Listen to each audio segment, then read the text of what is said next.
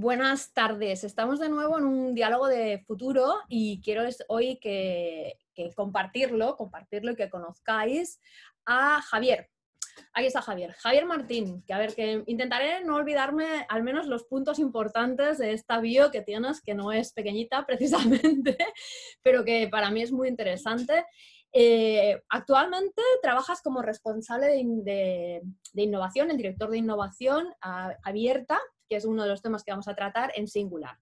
Y eres el responsable de la relación entre la empresa y el mundo de las startups, algo que va muy impregnado en tu ADN por lo que he visto y por lo que te voy conociendo.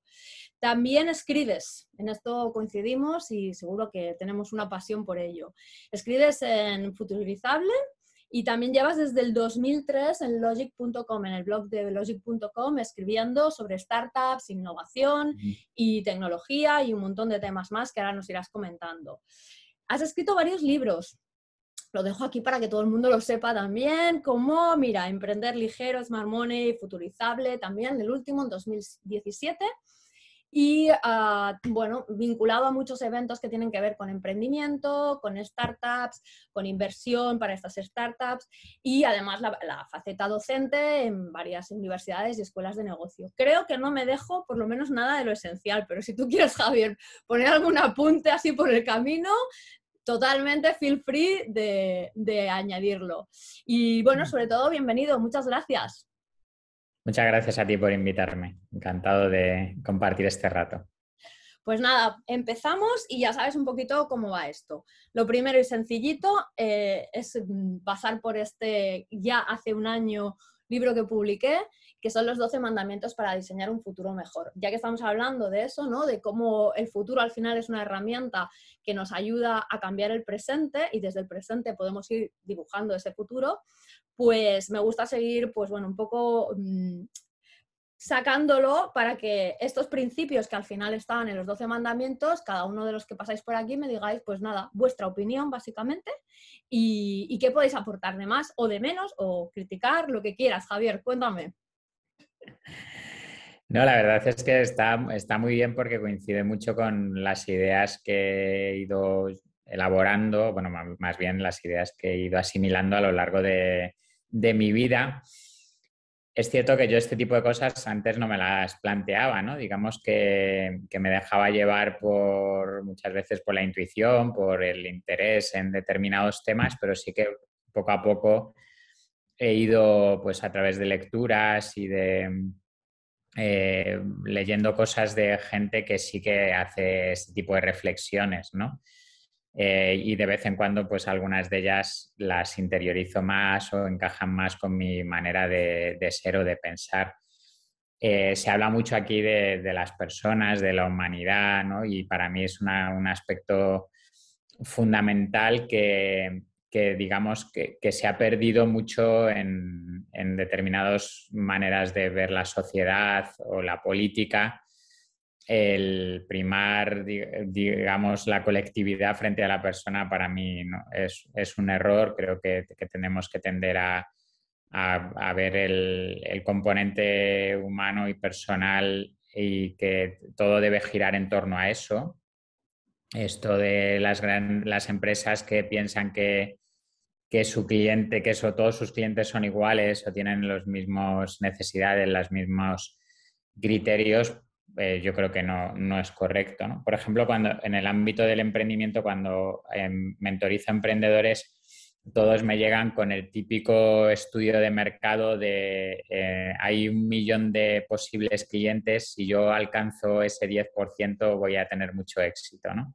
Y yo siempre les digo que eso es un error, que hay que empezar por un cliente, por entenderle, conocerle, eh, ver cuáles son sus necesidades reales y resolverlas y cuando ya tengas un cliente, puedes pasar al siguiente y así, si te va muy bien, a lo mejor llegas a 100.000, pero que intentar eh, ir de, de 100.000 es desnaturalizarlo. Entonces, yo creo que encaja muy bien con, ese, con esa idea. Pues, la economía de las personas iría por ahí, ¿no? No es la economía de los mercados, la macroeconomía, em, todo esto, ¿no? Sino que al final son personas las que toman las decisiones y las que eh, condicionan todo lo que ocurre después, ¿no?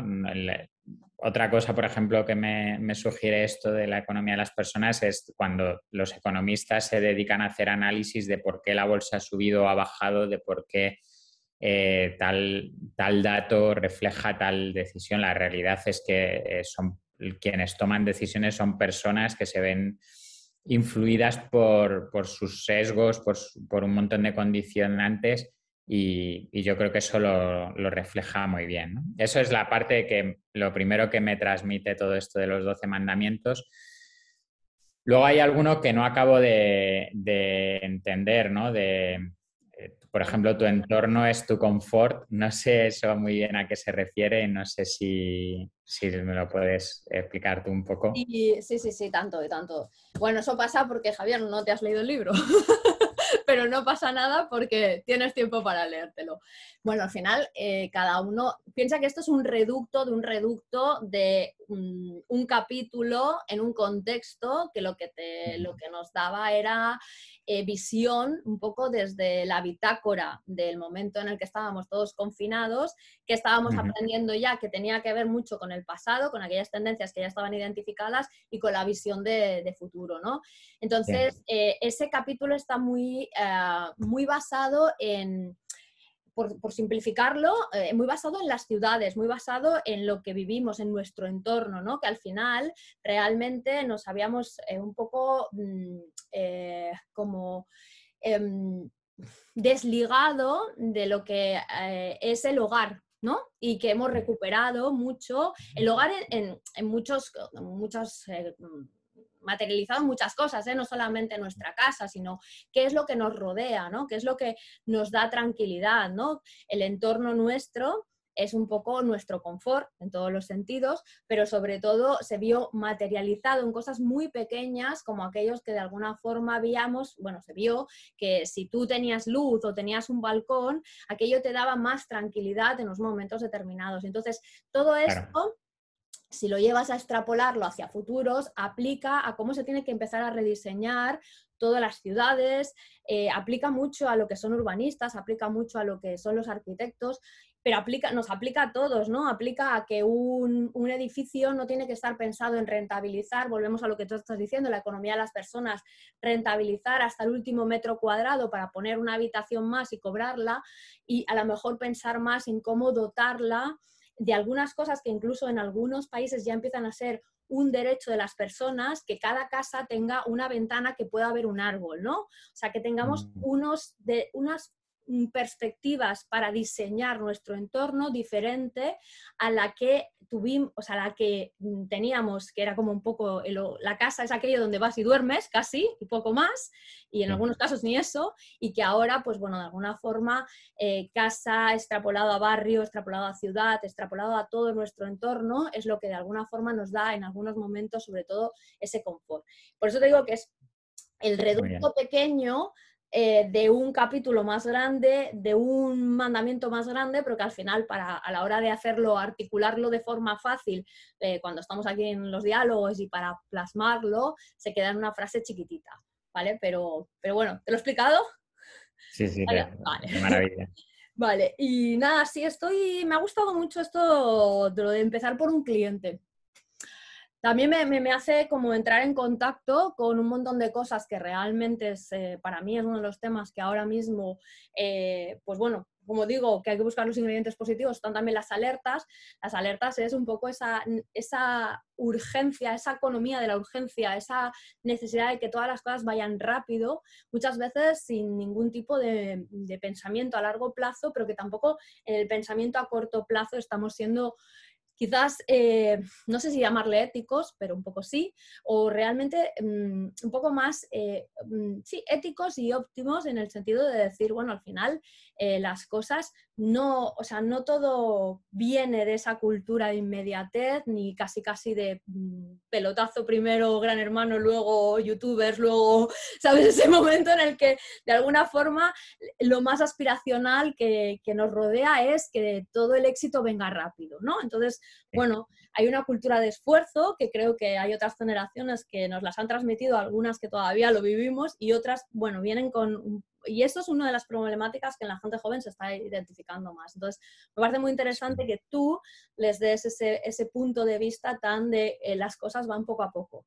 Primero entiende uno y seguramente llegarás más rápido así que intentando más rápido. ¿no? Entonces, eh, pues, pues, ponerlo en valor desde otro aspecto que creo que es muy importante. Bueno. Eso, si me lo permites, eh, es un concepto que he aprendido recientemente que se llama la preferencia temporal. Y puedes tener preferencia temporal alta, que es la que tú estabas manifestando de la gente que lo quiere todo rápido y ahora, o puedes tener preferencia temporal baja. Me gusta mucho una viñeta que hay que se ve a un, abuelo y a un niño eh, plantando una semilla, ¿no? Y dice el, como el niño dice, qué pena que tú no lo verás, ¿no, abuelo? pero bueno, el abuelo lo hace por, el nieto, no lo hace por él, ¿no? O sea, el, plantar un árbol parece que lo, vas, lo quieres plantar para disfrutar tu el árbol, ya que has dicho el ejemplo del árbol. Em, pero es cierto que hay personas que tienen esa capacidad de pensar en el largo plazo y de no esperar tener un beneficio en el corto plazo. Y eso se ha estudiado psicológicamente, no es lo que se denomina el, el experimento más malo, el, experimento este que hicieron con niños que les daban una nube de estas de azúcar ah, eh, y le decían, si, no te la comes ahora, te daré dos, ¿no? y muchos no eran capaces y se, luego a lo largo del tiempo se comprobó como aquellos que eran capaces de, de privarse, digamos, de ese placer inmediato, pues luego tenían más éxito en la vida, ¿no? Y al final, pues ahorrar, planificar el futuro y todo esto está muy relacionado con tener una preferencia temporal baja, no esperar un retorno inmediato, un beneficio inmediato de las cosas, sino pensar que esa capacidad de posponerlo te reportará un mayor beneficio en el largo plazo. Totalmente. Pero sí que es cierto, y ahí creo que tenemos que también hacerlo todos, ponerlo un poco más en valor, estos diez últimos años, eh, y creo que ahí la tecnología ha tenido mucho que ver y, cómo hemos ido de alguna forma impregnándola en la cultura, eh, no solamente los más pequeños, o sea, que al final son el reflejo de lo que vamos viviendo, sino cada vez más las personas más medias y adultas eh, nos hemos acostumbrado a vivir en esa inmediatez y no tener la capacidad de mirar más eso en largo plazo y de darnos el tiempo a volver a, a, pensar que las cosas o sea, no llegan inmediatamente, que todas requieren de un esfuerzo y que para mí, o sea, para mí es que es algo muy básico ¿eh? y a veces no es tan, o sea, no lo incorporo tanto en mi día a día como en el trabajo. O sea, no sé si, yo siempre lo digo que quizás es el, el haber llevado 15 años trabajando en tendencias, para mí lo del pensamiento a largo plazo no es una moda de ahora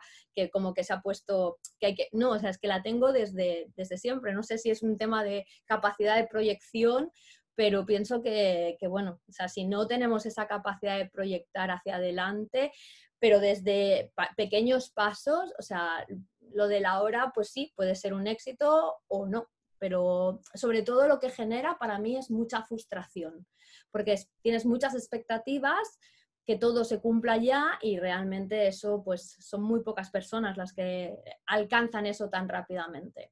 Y seguro que tú trabajando con emprendedores te tienes que haber encontrado muchas veces con este cuadro eh, de, de personas que realmente también es muy difícil manejar, porque no es solamente el proyecto personal a nivel de profesión, sino el proyecto personal de vida, lo que hay detrás. Bueno, ¿Ves, ¿Ves, que ya te dije yo que al final uno tiene un propósito cuando empieza el diálogo, pero nos vamos hacia otros lados que son igual de interesantes. Eh, pasando por los objetivos de desarrollo sostenible, que sé que además eh, les habéis dedicado desde Futurizale un buen, buen, bueno, vamos, un buen tiempo eh, trabajándolo desde un think tank y tal. no te voy a decir qué opinas de ello, sino un poco cómo, aparte de este aspecto, que si quieres luego retomamos, cómo conecta con todo lo que es tu trabajo desde la parte de innovación, la parte de, startups, hasta incluso, bueno, lo que trabajas más desde Futurizable, ¿cómo va conectando con todo? Sí, creo que es un tema bastante interesante en general sobre cuando se hacen este tipo de propuestas y planteamientos por parte de instituciones o, bueno, desde otros ámbitos, mi sensación cuando, cuando empecé a o sea, yo había oído hablar de ello mucho, pero me daba la sensación muy bien, esto son buenas intenciones, esto es, eh, digamos, sí, lo que debería guiar las políticas económicas y sociales o políticas sobre todo. Eh, pero en, mi aproximación a los ODS fue a través de los OKR, que es una metodología de gestión por objetivos en la que he estado trabajando. Me pidieron básicamente ayuda. Dijeron, eh, dijeron, oye, esto de los OKR podría servir para tangibilizar los, OKR, los ODS, porque claro, son muy, digamos, muy, muy amplios, muy dispersos eh, incluso muy abstractos porque definen objetivos y definen metas, pero no definen los resultados que se quieren lograr a nivel, a nivel eh, cuantitativo. Entonces, bueno, e, para eso tuve que mm, estudiarlo, eh, intentar entenderlo. Ahí me di cuenta, yo creo que mi conclusión principal es que cuando alguien, cualquier persona, organización, institución se plantea mejorar, consciente de una problemática o de muchas problemáticas, quizá lo que le falta son contextos. Entonces, los ODS para mí nos dan contextos de decir, venga, una empresa, ¿en qué cosas podría mejorar?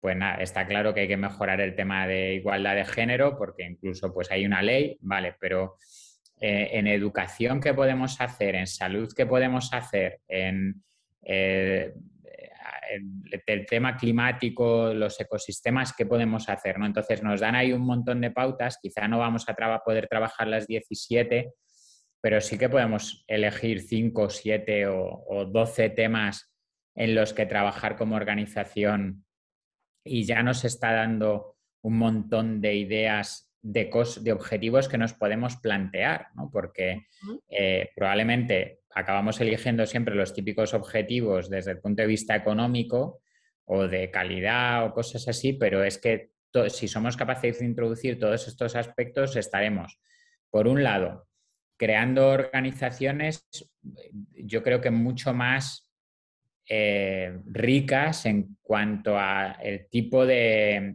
de, sensibilidad que tiene hacia las personas, hacia la sociedad, hacia, los clientes, hacia su entorno. O sea, eso ya de por sí nos va a hacer mejores y cuando somos mejores eso se va a notar. Y por otro lado es que la sociedad está demandando este tipo de cosas. O sea, la sociedad, si ahora puede elegir entre dos empresas que nos te ofrecen el mismo producto o servicio, pero una lo hace sin pensar en lo que eso implica y otra es consciente de cómo eso impacta en su entorno, en las personas, en la sociedad, en el, medio ambiente, los clientes van a elegir la que se preocupa por lo demás. Entonces, esas son las conclusiones a las que yo he llegado con este, con este trabajo, eh, gracias a la influencia de mucha gente que me lo ha ido explicando y que todo surgió por intentar tangibilizarlo a través de unas métricas, pero que claramente también tiene una labor inspiracional de, decir, ahora tenemos estos 17 posibles contextos sobre los que trabajar, o, más bien 16, porque el 17 precisamente lo vinculo con la parte de innovación abierta. Entonces, lo que yo estoy haciendo desde innovación abierta en singular es precisamente canalizar iniciativas en el marco del objetivo del, ODS 17, pero dentro del, resto de ODS. Pues recientemente hemos hecho un hackathon eh, donde los dos de los tres proyectos que se han desarrollado eran del ámbito de la educación y donde el, eh, tercero era del ODS 11 de, relacionado con las comunidades en las ciudades, ¿no? Entonces, y con el 12 de producción y consumo responsable, en fin, que todo te puedes dar cuenta, este, esta startup está enfocada en esto. Vamos a ver si podemos aprovechar para darle una mayor proyección y un mayor impacto a lo que están haciendo si lo canalizamos a través de los ODS. A mí ese, ese componente sí que me gusta y es lo que me ha hecho decidir dedicar en parte mi trabajo a este tema. También. Pues, eh, a ver, por, poner un poquito de orden en todas las cosas que me has dicho que me gustaría resaltar.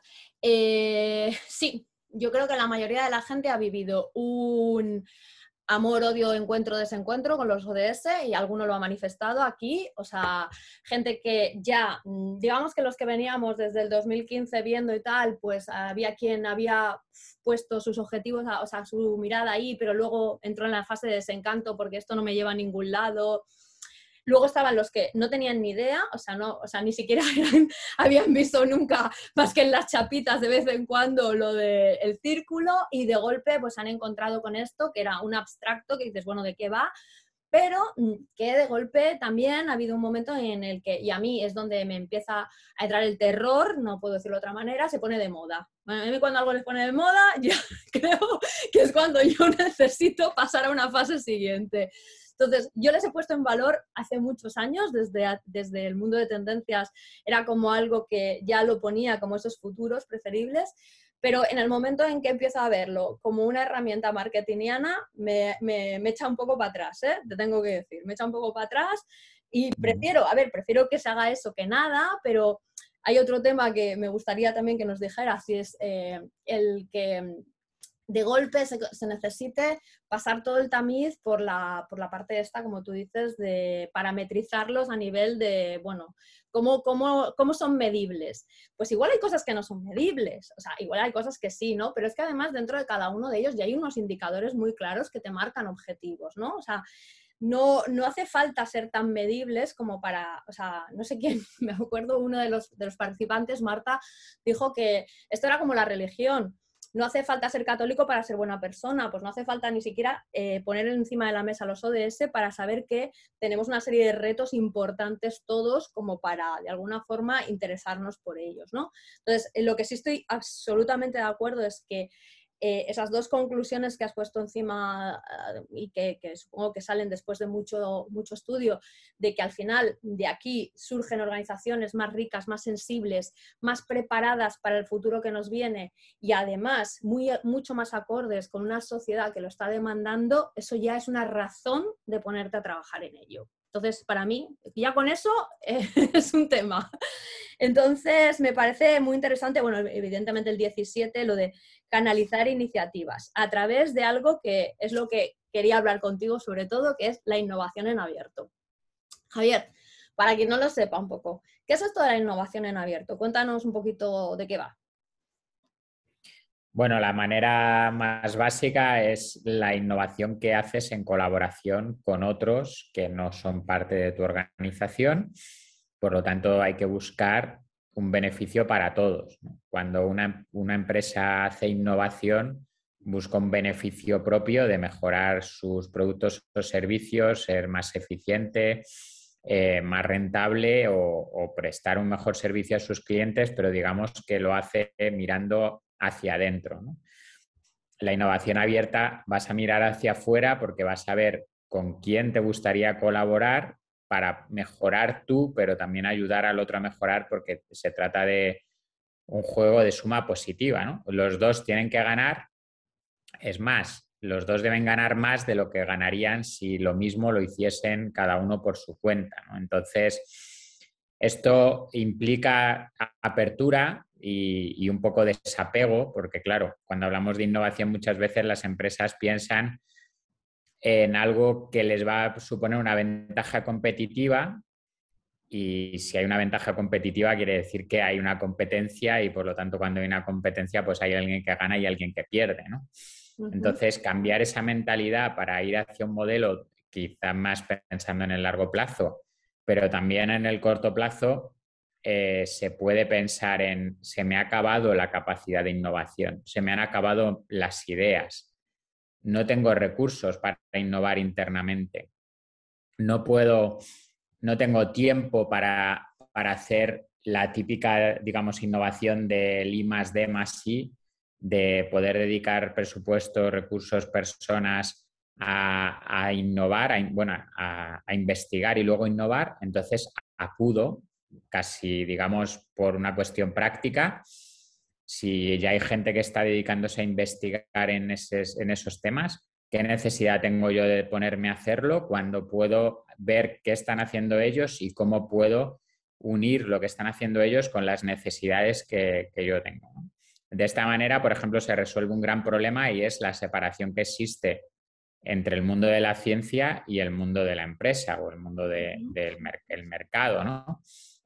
Los, científicos quieren dedicarse a la investigación pura, las empresas quieren hacer investigación aplicada, pero la investigación aplicada tiene que surgir de una base teórica. Entonces, unir ambos mundos me parece fundamental. En eso también he estado trabajando en los últimos años en ayudar a los científicos a acercarse a las empresas, las empresas a acercarse a los científicos, pero, lo que, pero siempre pensando con ese modelo de suma positiva de decir, ni la empresa va a tener exactamente lo que quiere, que es investigación aplicada, ni el científico va a, tener exactamente lo que quiere, que es que el dinero le dé, que la empresa le dé dinero a fondo perdido para poder seguir haciendo su investigación eh, más teórica o, más pura. ¿no? Entonces, creo que lo que busca la innovación abierta es acercar ambos mundos, el, la investigación y el del negocio, eh, que no tiene por qué ser siempre desde el mundo científico, sino que también puede ser de unir la, empresa con el ámbito del emprendimiento o con incluso las instituciones públicas para colaborar en encontrar eh, problemas y soluciones a, las circunstancias de los, de los ciudadanos. En fin, hay mucho que se puede hacer, pero yo creo que básicamente es abrir puertas y ventanas para que entre y salga lo que tenga que entrar y salir dentro de, ese espacio cerrado que suele ser una empresa, una organización, y a partir de ahí, pues luchar un poco con las resistencias que pueda haber internamente, con las desconfianzas que pueda haber externamente, para que la gente se dé cuenta de que vale mucho más la pena colaborar eh, que, competir. Total.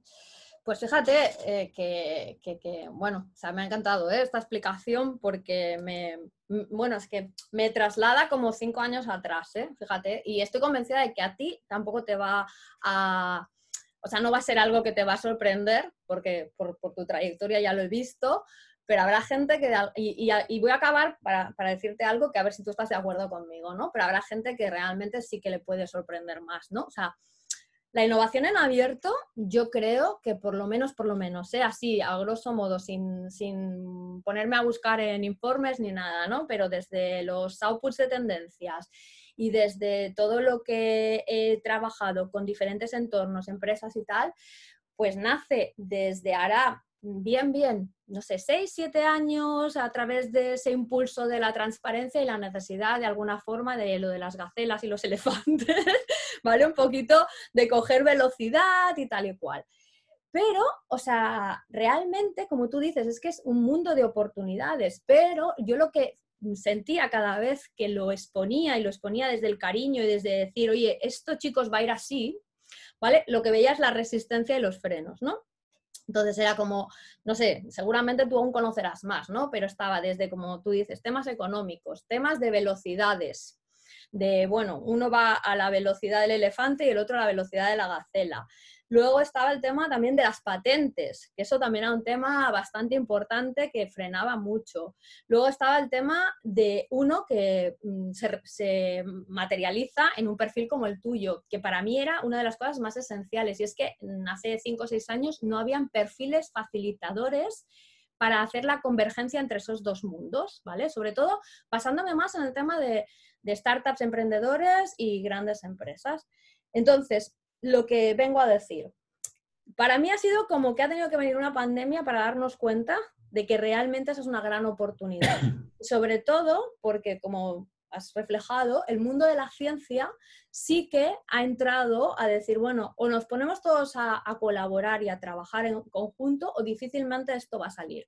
Y es cuando esa innovación en abierto, por decirlo de alguna manera, está empezando a ser más eh, permeable y capitalizarse en más aspectos y no solamente en el sector o en la, combinación startup o emprendedor con empresas, sino en otros tipos de, uniones y de puertas abiertas y de colaboraciones.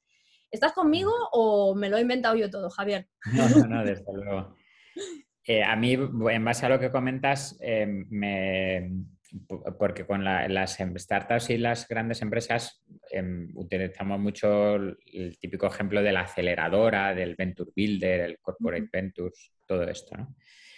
El problema es que se le echa la culpa de que no funcione al método, eh, a, la innovación abierta, cuando la culpa de que no funcione algo es el, el, mismo negocio que se quiere desarrollar. O sea, si una gran corporación quiere asociarse con una startup para hacer un modelo de negocio conjuntamente, por la estadística de cómo funcionan las startups o cómo funcionan los nuevos productos que lanzan las empresas, lo normal es que no funcione, o sea, que, que aquello fracase.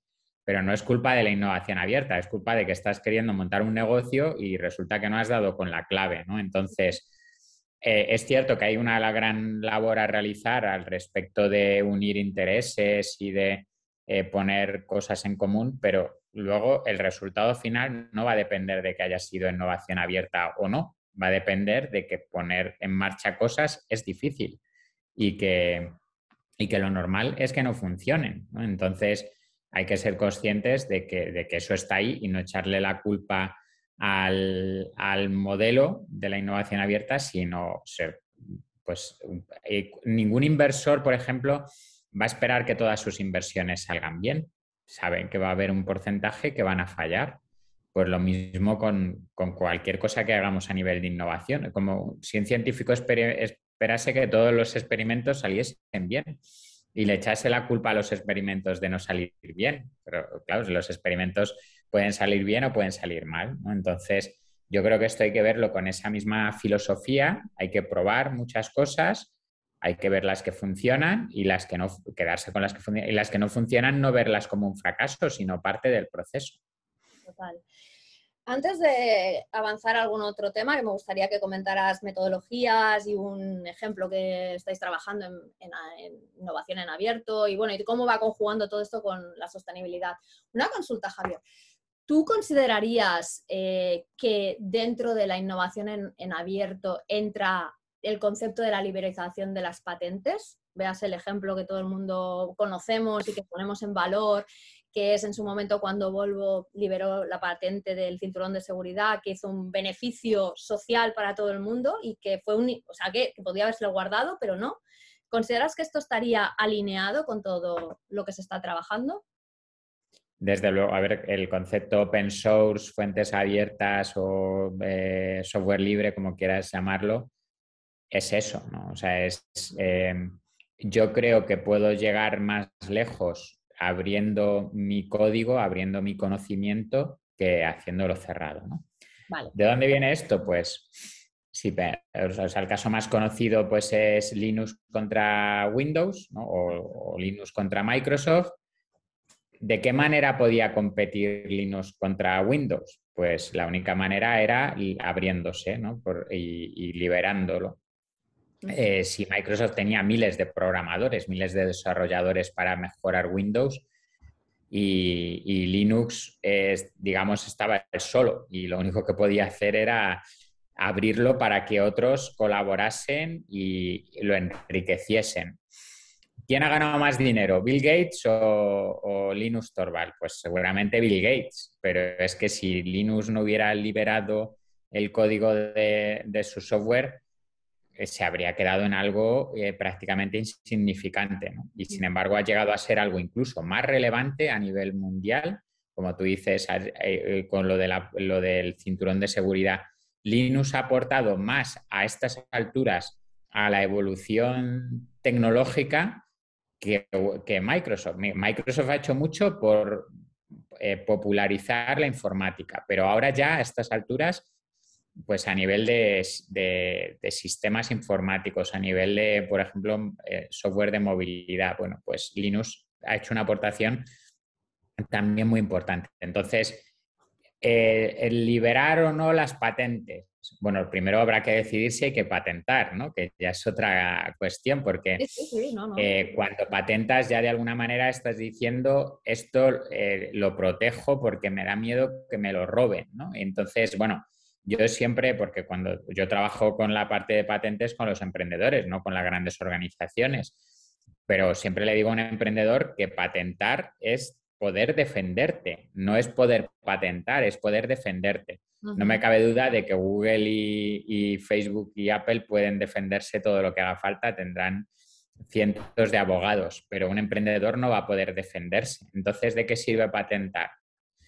bueno, puede servir para, digamos, poner un poco de orden a, tu propiedad intelectual y, que esté bien estructurada, diseñada y que luego cuando venga alguien y te lo quiera comprar, pues sea más sencillo. Es como hacer una auditoría de una empresa. Pues bien, poner orden, fenomenal, pero si te copian, quien te va a copiar precisamente es quien le da bastante igual el tema de las patentes, entonces yo creo que es mucho más ventajoso liberarlo, o sea, te pone en una situación de ventaja.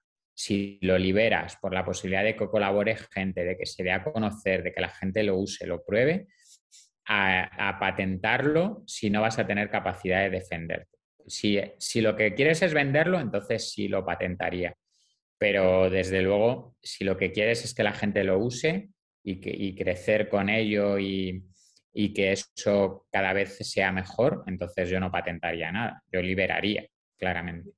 De acuerdo. Bueno, a ver, que estamos, o sea, que, yo te ponía encima de la mesa este tema porque al final, o sea, yo lo tengo muy claro. O sea, sí, o sea, para mí todo lo que es la liberación de patentes o las no patentes entra dentro de la innovación en abierto, pero bueno, vuelvo a lo mismo, no todo el mundo lo sabe y es un poco pues ir mm. sacando temas.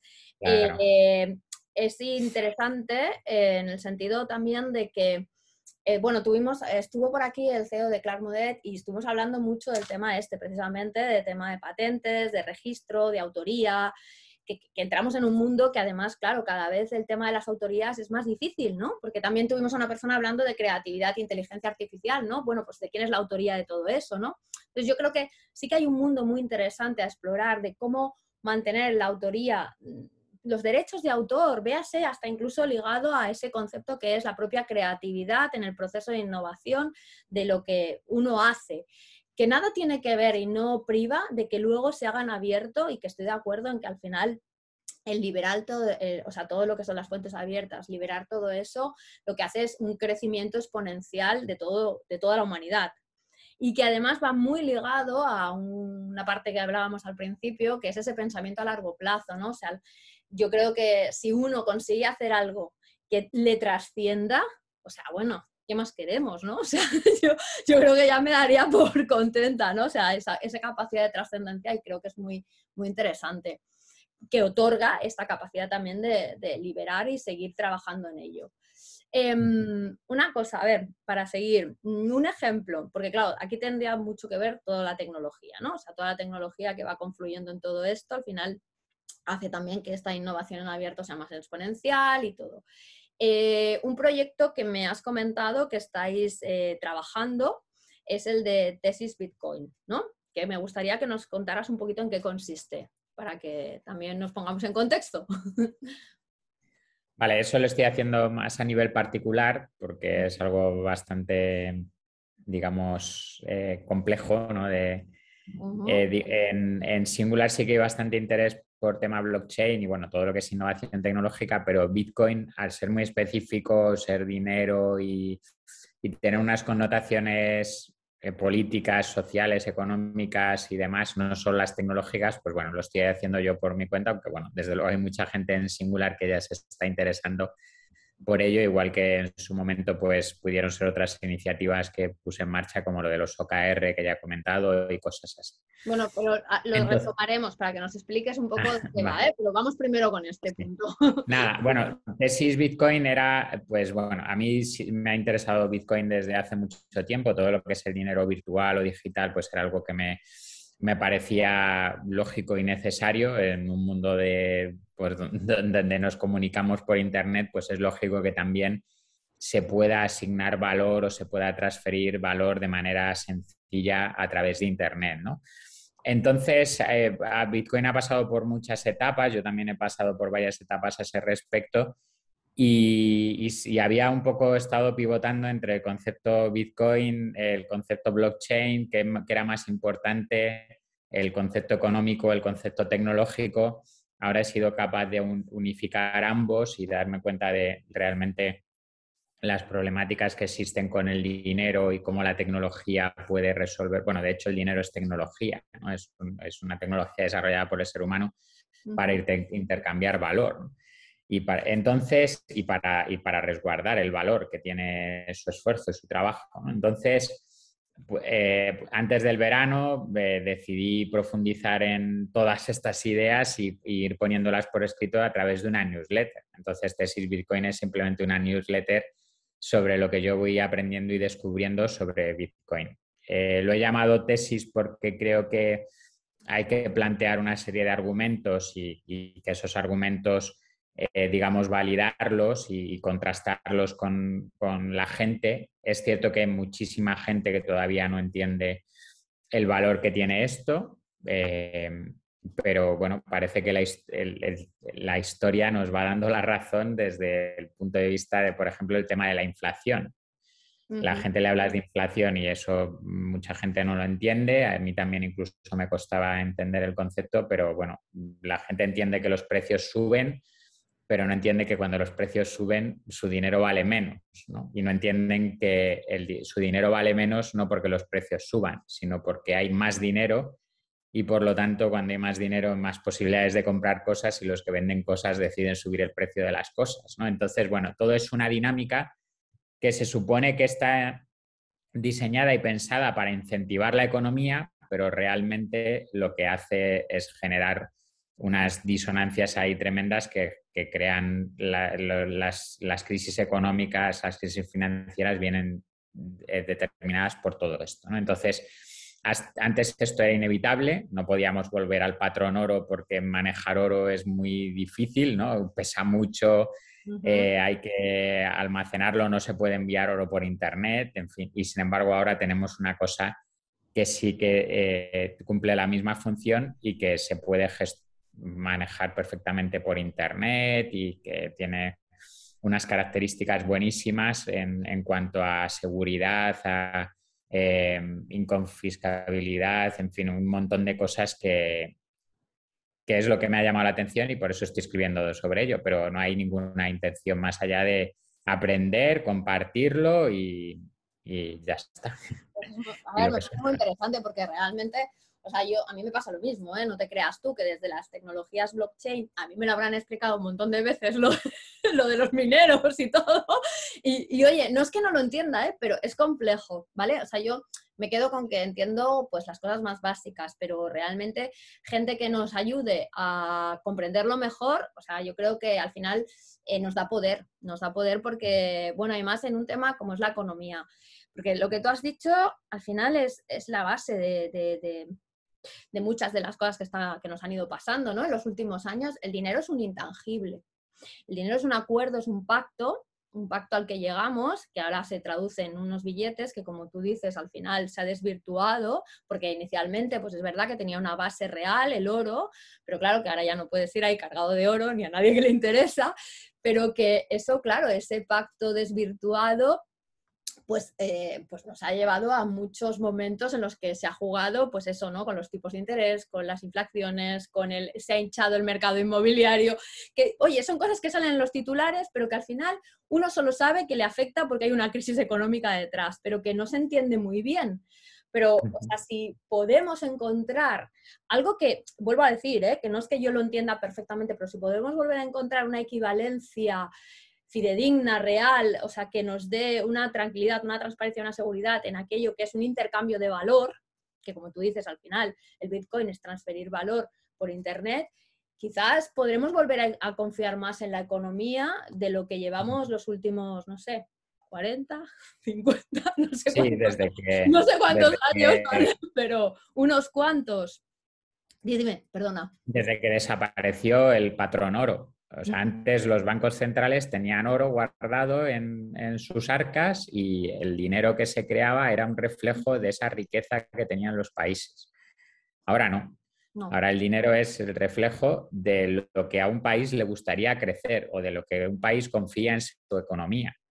es cierto que, por ejemplo, el dólar pues, tiene, un, tiene un respaldo porque tiene el acuerdo con los países productores de petróleo, de manera que si todo el, todo el, todo el, petróleo se vende en dólares y se compra en dólares, digamos pues que ese, el dólar tiene una función, que es poder comprar petróleo.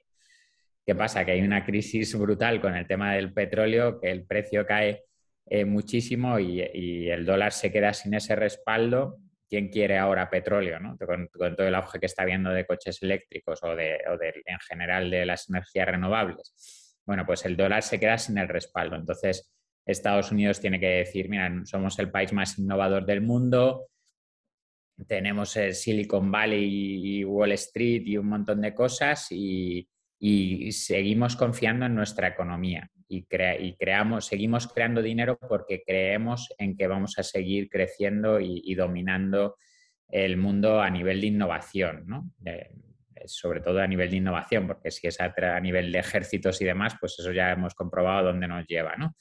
Entonces, eh, pero eso se va agotando, ¿no? no puedes ir creando dinero ilimitadamente de la nada eh, y mucho menos cuando hay una crisis, porque lo que haces es tapar, digamos, el problema. Las, crisis solo se pueden resolver con, una eh, retrayéndose, ¿no? O sea, replegándose y decir, vale, nos hemos excedido, hemos sido muy optimistas, esto pensábamos que iba a ser eh, tremendo, no ha sido para tanto, vale, pues nos, paramos durante un tiempo y la economía tendrá que, dejar de crecer durante un tiempo, pero enseguida volverá a haber gente que decida ponerse a innovar y a, y eh, así, volverá a crecer la economía. Eso debería ser lo natural. En lugar de ciclos económicos de 10 años donde todo va muy bien durante 9 y el noveno año nos hundimos en la miseria, pues debería ser todos ciclos mucho más cortos, de las cosas van bien, las cosas van mal, ahora vamos mejor, ahora vamos peor, pero no hay esa, eh, ese dopaje a la economía a base de dinero, a base de bajar los tipos de interés, que lo que provoca pues, son excesos. ¿no? tú has dicho la crisis inmobiliaria que fue un exceso, de que las casas solo podían subir. ¿Qué pasa? Que, eh, porque por arte de magia solo, eso solo puede subir eh, pues las casas subirán si la gente quiere comprar casas y las casas bajarán si la gente no quiere comprar casas. Es que el, mundo funciona así.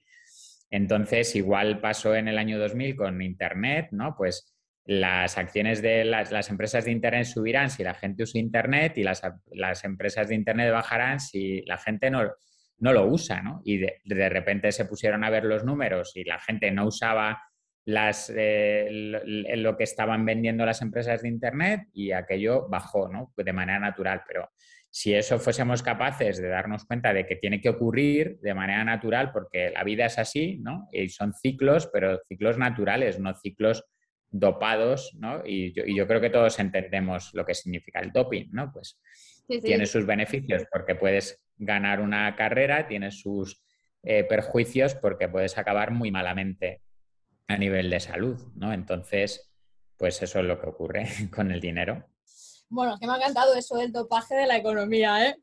Menudo titular, para mí por lo menos me parece muy bueno. Seguro que es mucho más común, pero bueno, no, no, no, o sea, a ver, que yo en temas económicos entiendo, ya te digo, como para sumarlo a la parte de contexto social, contexto político y tenerlo en el, en el cuadro de tendencias, pero no soy experta en macroeconomía, ni mucho menos, pero, pero lo suficiente como para entenderlo. Y me parece muy interesante porque es cierto, es que, es, que además el riesgo, y ahí te pregunto, Javier, ¿tú qué crees?